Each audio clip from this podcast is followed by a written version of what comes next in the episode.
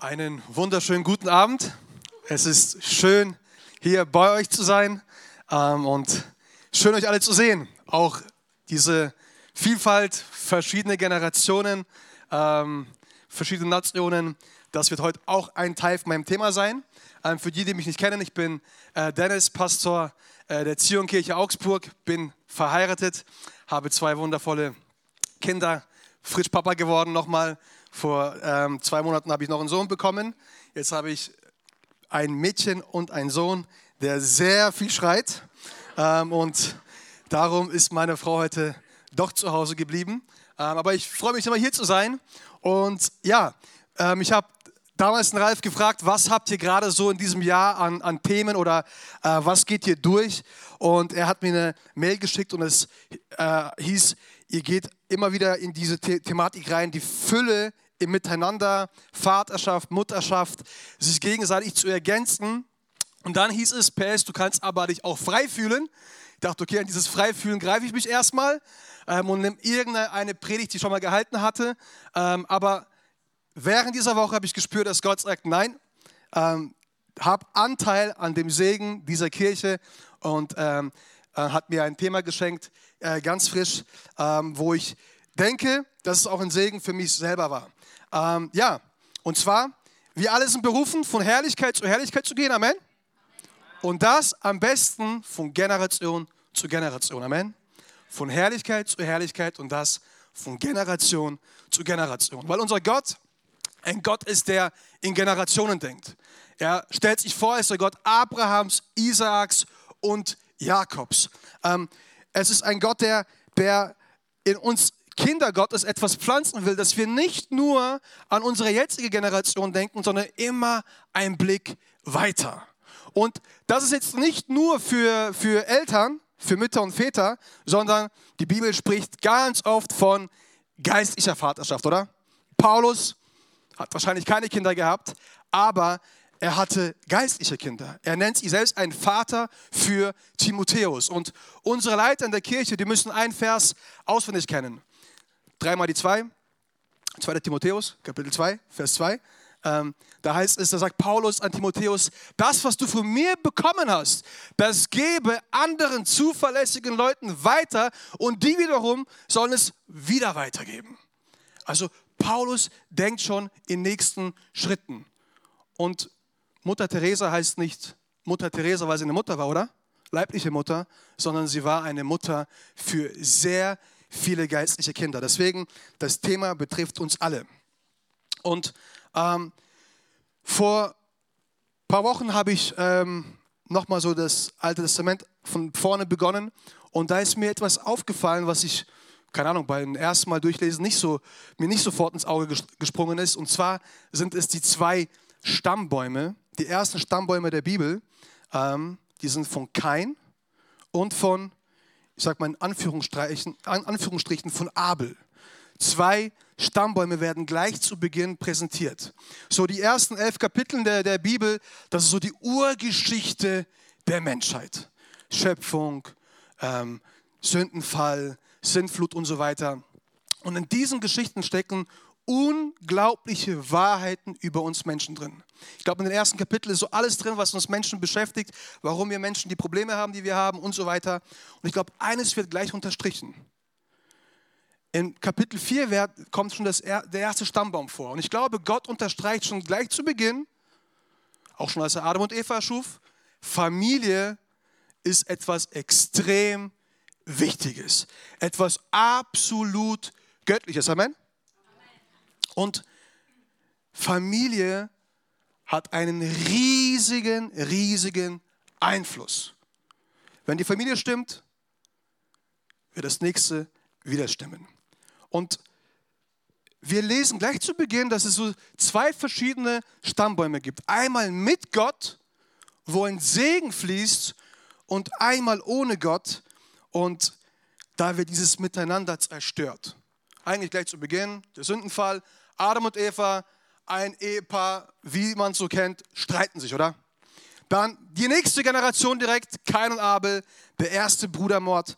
Und ich glaube, Abel, von ihm kommt die erste Segenslinie, auch wenn er tot war, das sage ich später.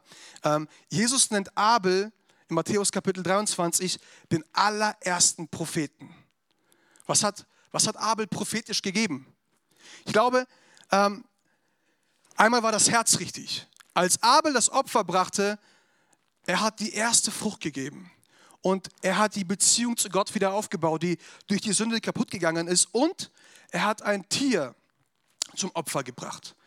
Er war ein Prophet, der gesagt hatte, für die Schuld der Menschen muss unschuldiges Blut fließen. So wie Gott für Adam und Eva Fälle machen musste aus Tieren. Ich meine, die Tiere waren unschuldig, oder? Es musste Blut fließen, damit es den Menschen gut geht. Und Abel hat das prophetisch schon gleich in der zweiten Generation der Menschheit proklamiert. Es muss Blut fließen. Und der Feind war dagegen, weil das war schon eine Hoffnung auf den Messias. Das ist schon so ein Zeichen, wir Menschen brauchen Gott. Wir brauchen jemanden, der für uns bezahlt. Der Feind ist dagegen, der Feind erschlägt Abel. Weil Abel, Abel sagt, wir brauchen Gott. Und lass uns so in diesen Text jetzt einsteigen. Ähm, keiner hat gerade seinen Bruder erschlagen. Ähm, er bekommt Angst. Er ist voller Panik. Und seine Angst dreht sich um sein eigenes Wohl. Wie komme ich hier raus? Hoffentlich erschlägt mich keiner, hoffentlich rächt, rächt sich keiner. Und Gott schenkt Gnade. Kapitel 4, Vers 15. Der Herr aber sprach zu ihm, nicht so, jeder, der keinen erschlägt, siebenfach soll er gerecht werden. Und der Herr machte an kein ein Zeichen, damit ihn nicht jeder erschlug, der ihn finden würde. Was Tolles, oder? Gott sagt kein, du hast verbockt, du hast umgebracht, aber ich will diesen Rache, diese Rachespirale gleich durchbrechen. Wer sich an dir jetzt rächen wird, ich stehe hinter dir. Was macht, was macht kein? Er erlebt Gnade, aber es heißt weiter, Vers 16, so ging kein weg vom Angesicht des Herrn und wohnte im Land Not. Und da geben die Fußnoten so eine Übersetzung, im Land der Heimatlosigkeit.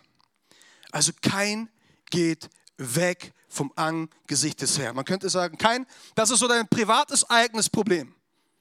Das betrifft nur dich. Ist aber nicht so, oder? Wenn wir jetzt weiterlesen, was dann die Folgen sind, ist es eine Katastrophe.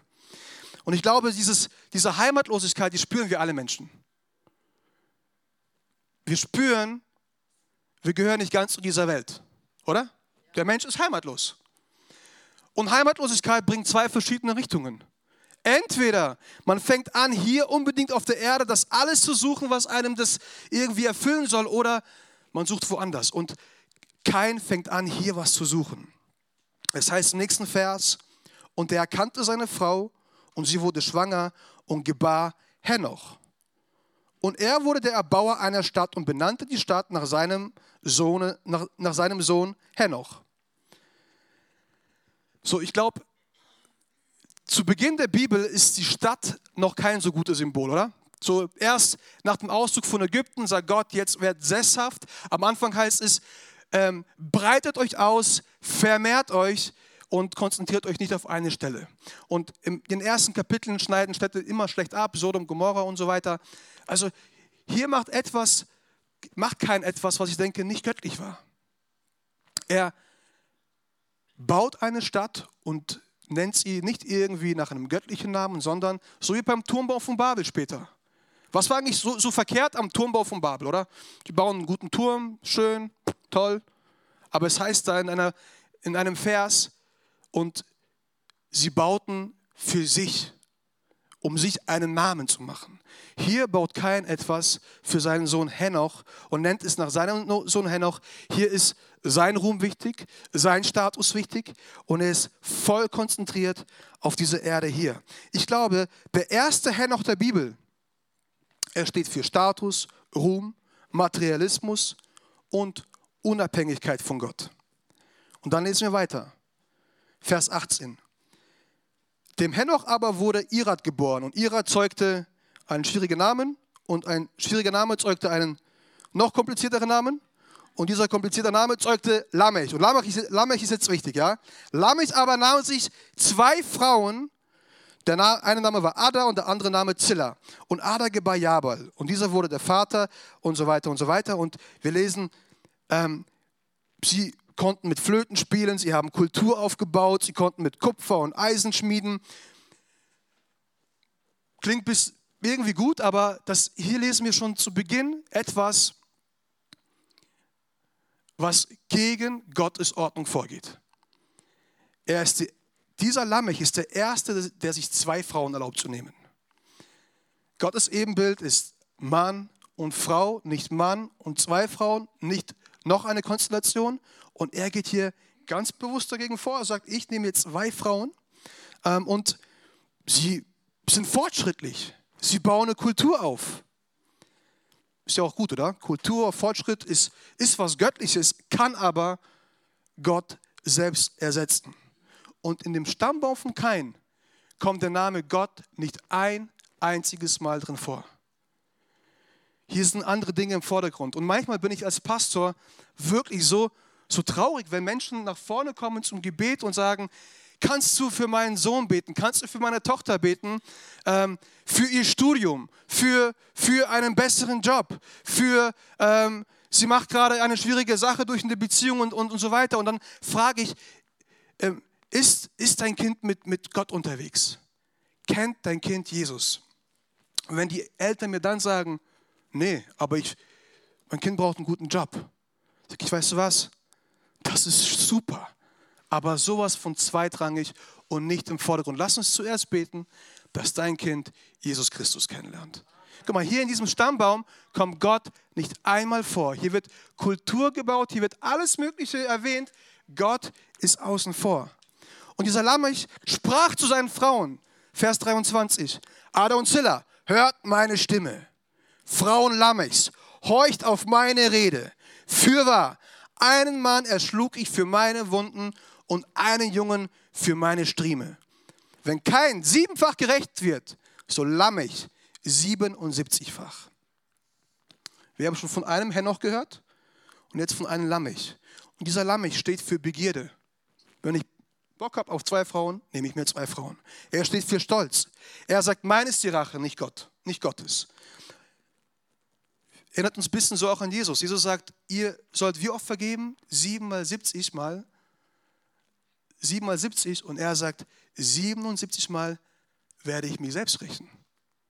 Ich brauche keinen Gott, der den Kein beschützt. Ich räche mich selbst. Mir hat einer, mich hat einer ein wenig verletzt, ich habe ihn umgebracht. Hör zu, meine Frauen. Ey, was, was, hat kein, äh, was hat dieser Lamech gepredigt? Er hat nicht nur gepredigt etwa seinen Frauen, sondern garantiert den Generationen.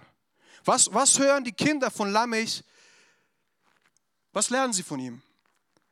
Ich glaube, etwas, was absolut ungöttlich ist, ist hol dir, was dir gefällt, räche dich, es geht um dich.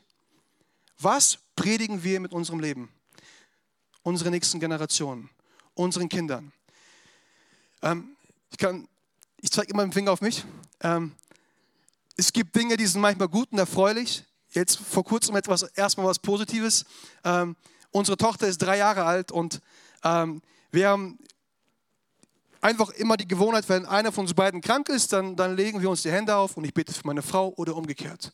Neulich sagt meine Frau, oh, ich habe solche Kopfschmerzen. Unsere Tochter kriegt das mit, tapst zu der Mama, legt die Hände auf und sagt, Mama, ich bete für dich.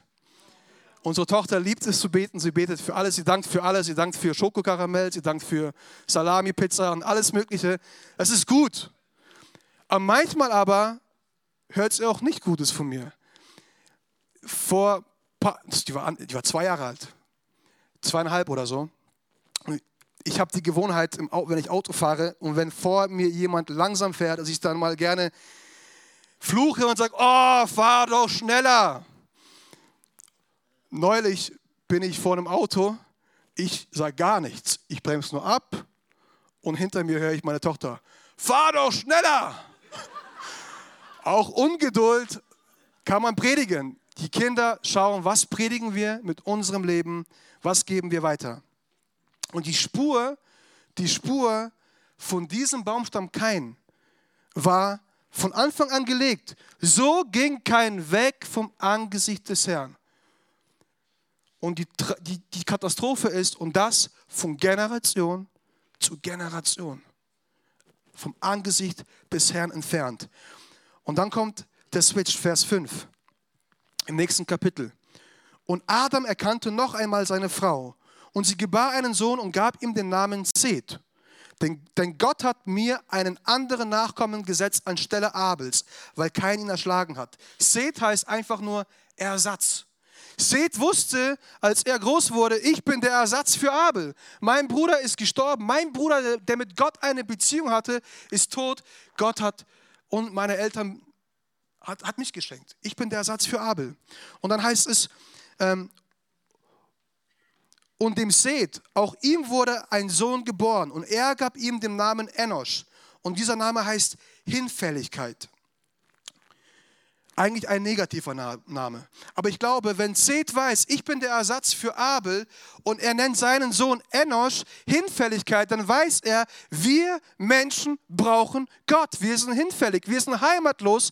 Aber seine Heimatlosigkeit führte nicht dazu, okay, dann müssen wir uns hier eine Stadt bauen, dann müssen wir uns auf das Materielle hier konzentrieren und alles aus dem Leben rausziehen, sondern seine Hinfälligkeit war im nächsten Vers, damals fing man an, den Namen des Herrn anzurufen. Genau das Gegenteil.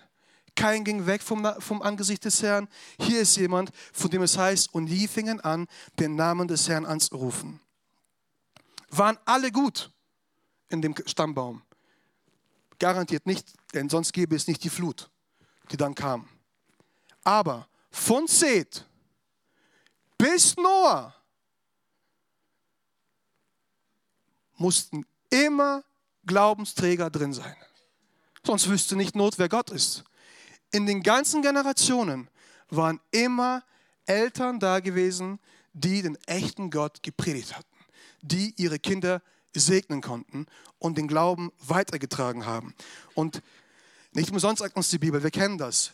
Gottes, Gottes, die, die Schuld der Eltern wird manchmal vergolten bis in die dritte und vierte Generation, oder? Ey, wie schrecklich. Wenn wir keinen Stammbaum anschauen, Lamech war schon Generation 7.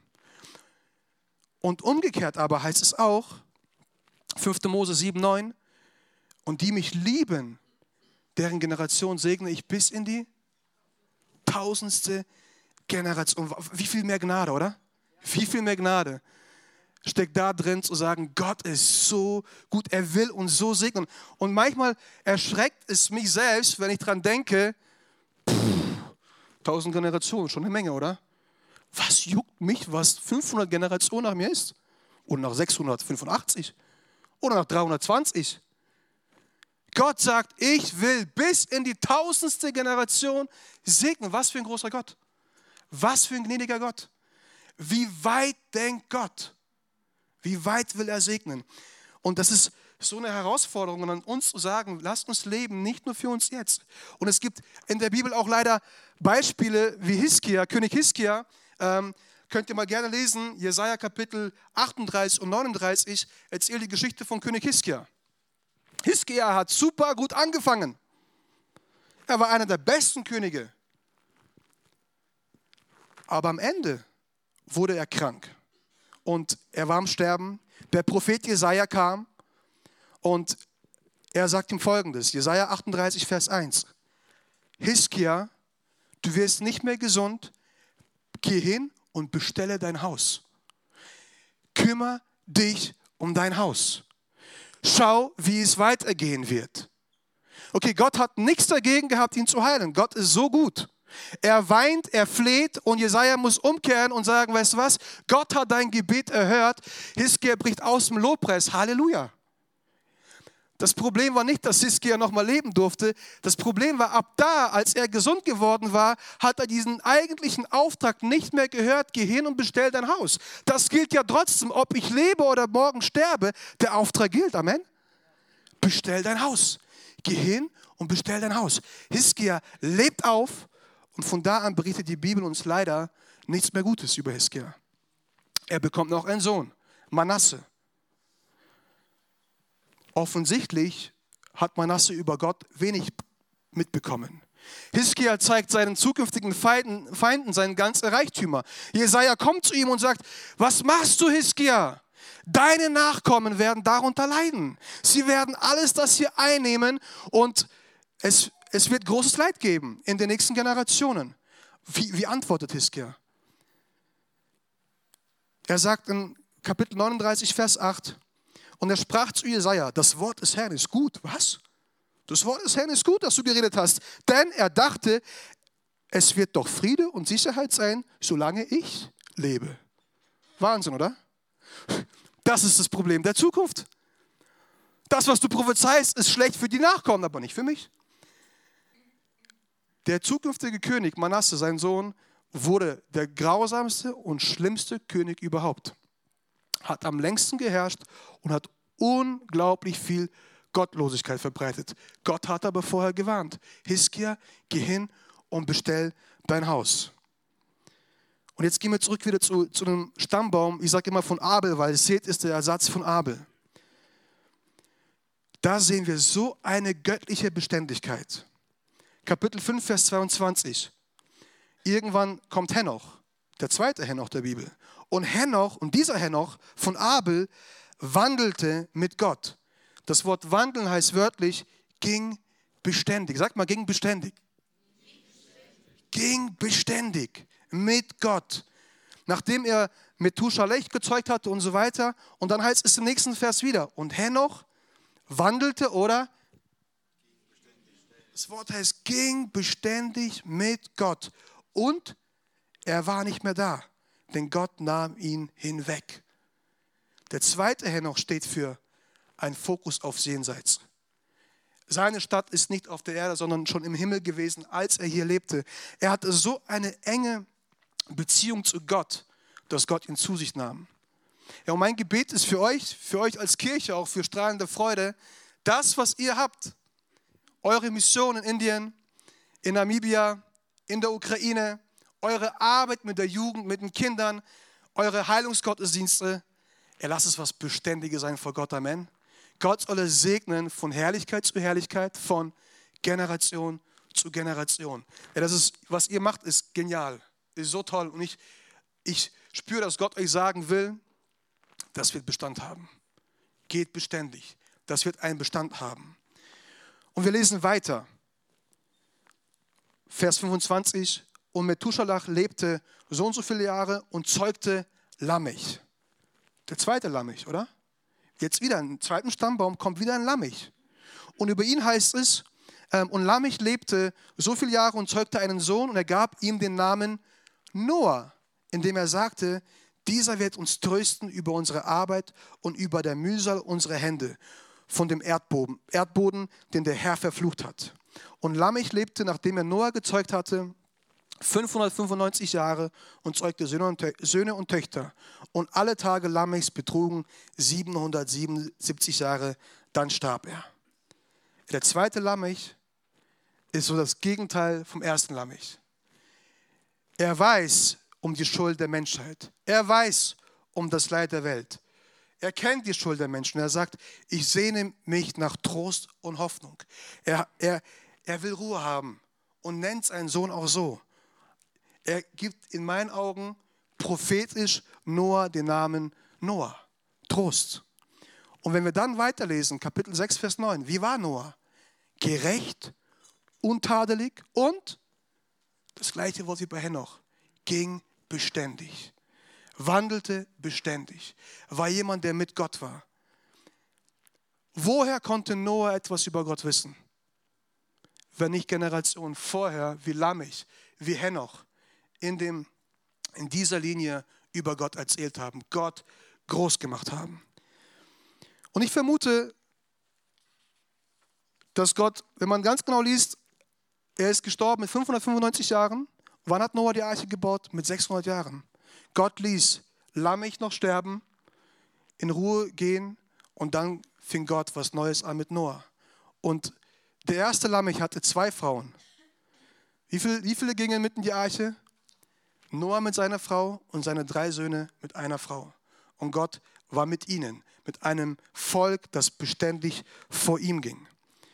Und ich glaube, trotz dieser wachsenden Bosheit, bevor die Sintflut kam, Es gab diese Linie von segnenden, segnenden und treuen Eltern.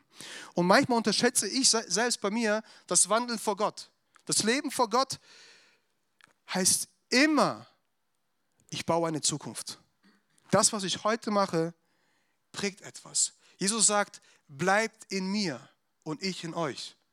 Und dieses bleibt in mir, seid beständig in mir, hat so eine Kraft für die Generationen. Einfach mit Gott zu sein, mit Gott zu bleiben, baut etwas nach draußen. Das war jetzt etwas aus der Bibel. Lass uns mal ein Beispiel anschauen, so ähm, eher modernes Beispiel aus dem 18. Jahrhundert. Du kannst mal das Bild zeigen von äh, Jonathan Edwards und diesem Max Juke. Äh, vielleicht habt ihr das schon mal gesehen, das Beispiel. Ähm, der Mann links ist Jonathan Edwards und er war im 18. Jahrhundert der bekannteste Erweckungsprediger. Gott hat ihn mächtig gebraucht. Er hatte elf Kinder. Und das Interessante an diesem Mann ist, jeden Tag, jeden Abend nahm er sich eine Stunde Zeit für Gemeinschaft mit seiner Familie.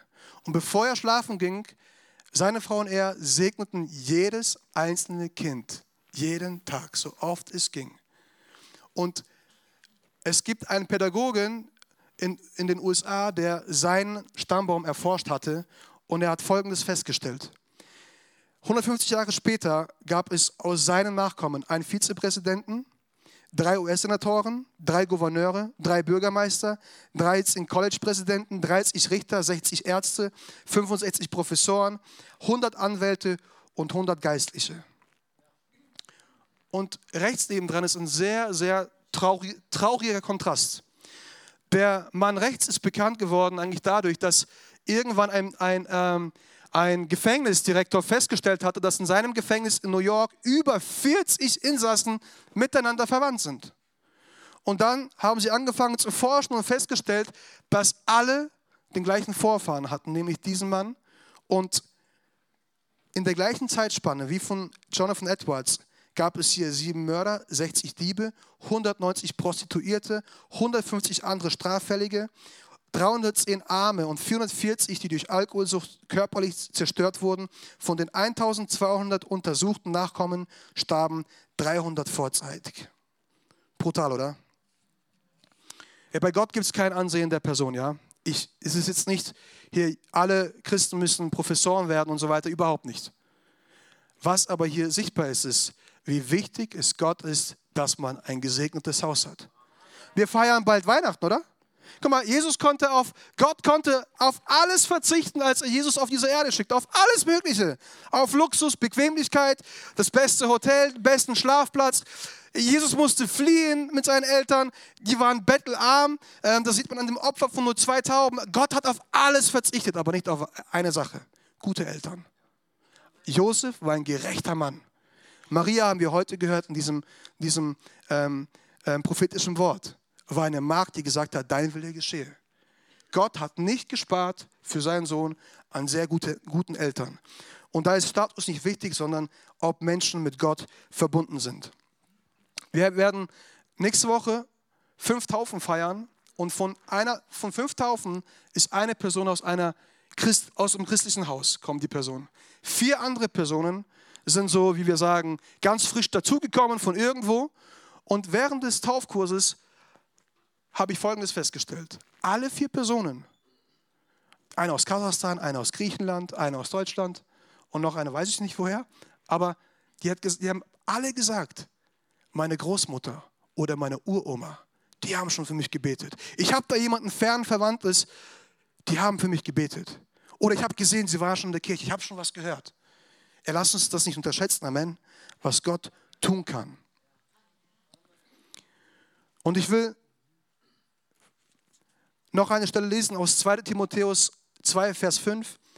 Da heißt es, sagt Paulus an Timotheus, denn ich erinnere mich an den ungeheuchelten Glauben in dir, der zuvor schon gewohnt hat in deiner Großmutter Lois und in deiner Mutter Eunike. Ich bin aber gewiss, auch in dir. Er, Timotheus ist nicht bei Null gestartet. Da waren Helden vorher da, oder? Da war eine Großmutter, da war eine Mutter da und dann kam Timotheus und konnte auf einem Erbe aufbauen.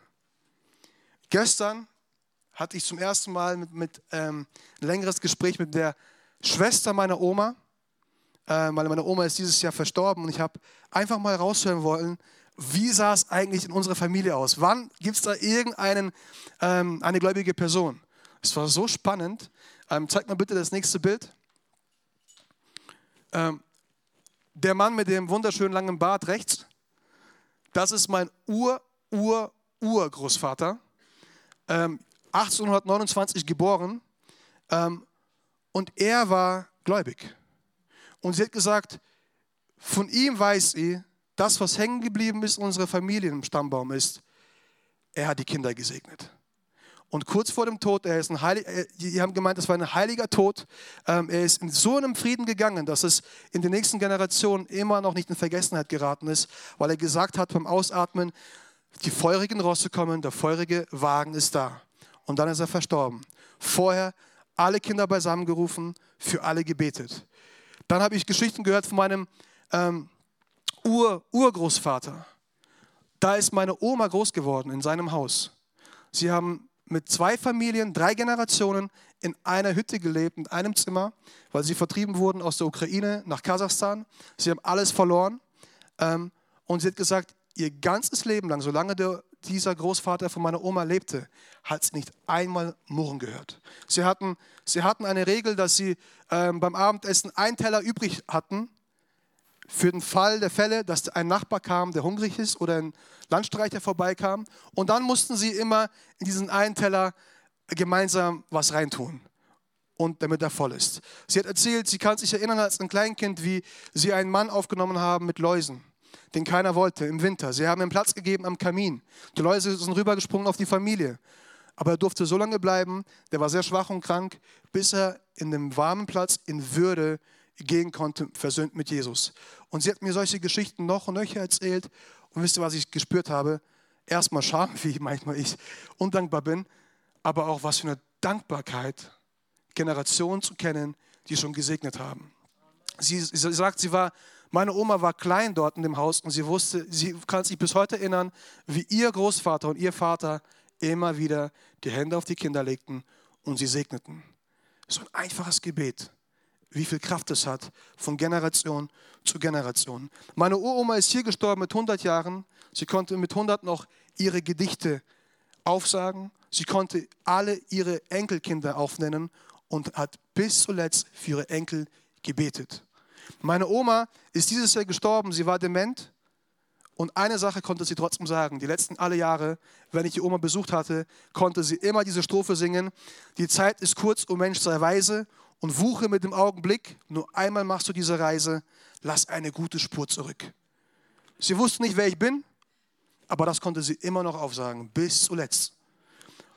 Und meine Mutter weiß ich bis heute, wenn wir zur Schule, zur Schule gegangen sind, wir mussten vorher auf uns knien, gemeinsam beten, jeden Tag, bevor es in die Schule ging, wir brauchen ein Segensgebet.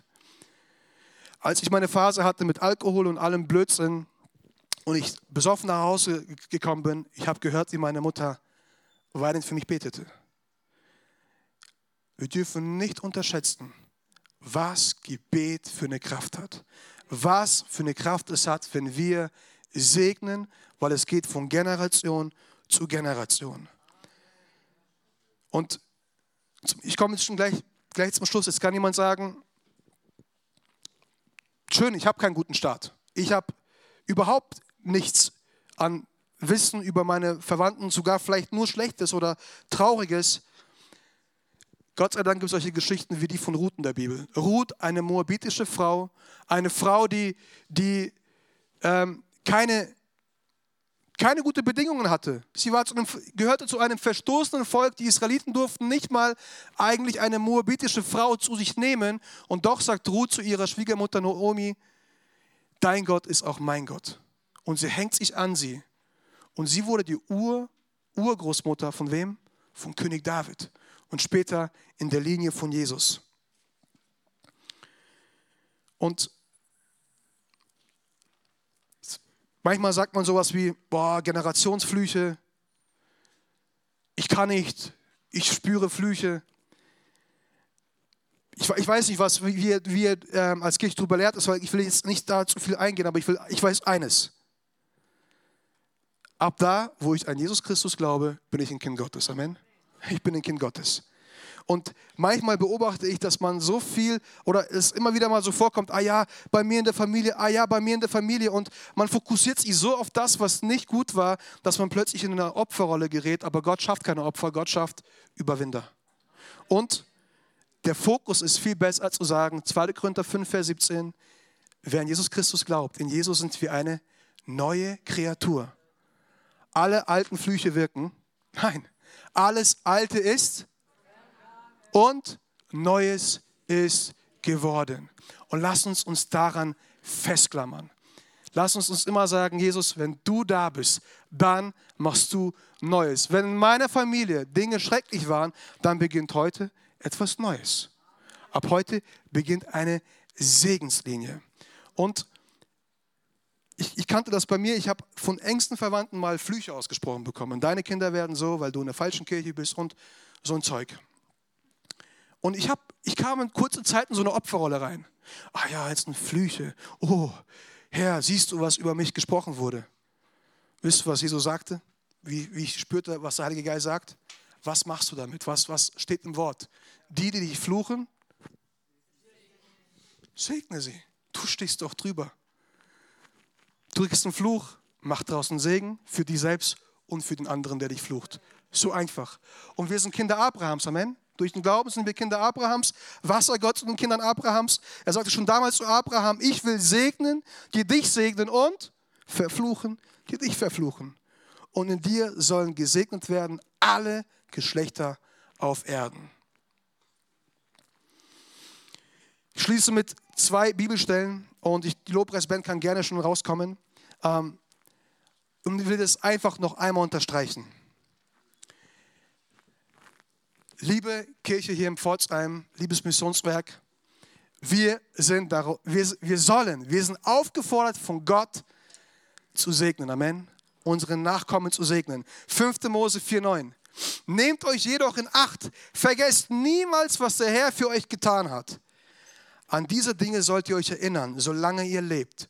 Und ihr sollt, ihr sollt euren Kindern und Enkeln davon erzählen. Ihr sollt. Es ist unser Job. Hiskia, es war dein Job. Es ist unser Job, den Nächsten darüber zu erzählen, was Gott gemacht hat. Psalm 78, Vers 5. Denn er teilte Jakob seine Gebote mit. Er gab Israel sein Gesetz und gebot unseren Vorfahren, ihre Kinder, diese Gesetze zu lehren, damit auch die nächste Generation es kenne. Und jetzt aufpassen, die Kinder, die erst noch geboren werden und es auch an ihre Kinder weitergebe. Gott weiß jetzt schon, was kommen wird. Er denkt jetzt schon an die Ungeborenen. Er denkt jetzt schon an die geistlichen Kinder, die hier dazukommen werden. Er weiß es. Und er denkt in solche, so eine Großzügigkeit, in so eine Spanne. Und vielleicht betone ich das auch deswegen, ich studiere noch nebenbei soziale Arbeit und Gott sei Dank habe ich zuerst Theologie studiert, dann soziale Arbeit. Und ich glaube einfach, dass es bei uns in der Kirche was dran ist, etwas aufzubauen, deswegen. Aber eine Sache muss ich lernen. Das ist fürchterlich. Wirklich fürchterlich. Was Leute bei uns in den Unis lernen müssen.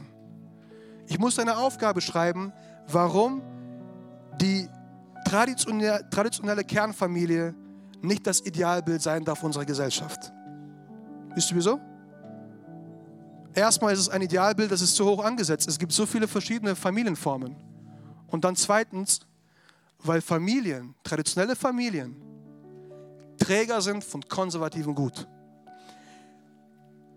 In unserer Welt, glaube ich, werden Familien immer mehr eingeschnürt. Wir werden immer mehr an uns selbst denken, individuell. Behaupte du dich. Guck, dass du weit rauskommst. Aber wir sind berufen, Gottes Wahrheit weiterzugeben. Dass wir Gott brauchen dass wir alleine nicht weiterkommen. Dass wir ohne Gott es nicht schaffen. Nicht, auch, nicht, auch, nicht aus eigener Faust. Wir brauchen Gott. Und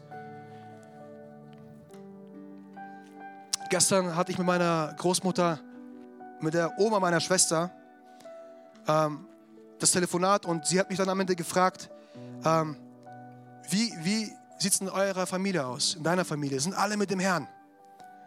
Ich habe ein bisschen was erzählt und sie sagte, ja, das habe ich auch mitbekommen. Und es bricht mir das Herz und ich bete bis heute für deine Geschwister. Und dann habe ich sie gefragt, und wie ist es bei dir?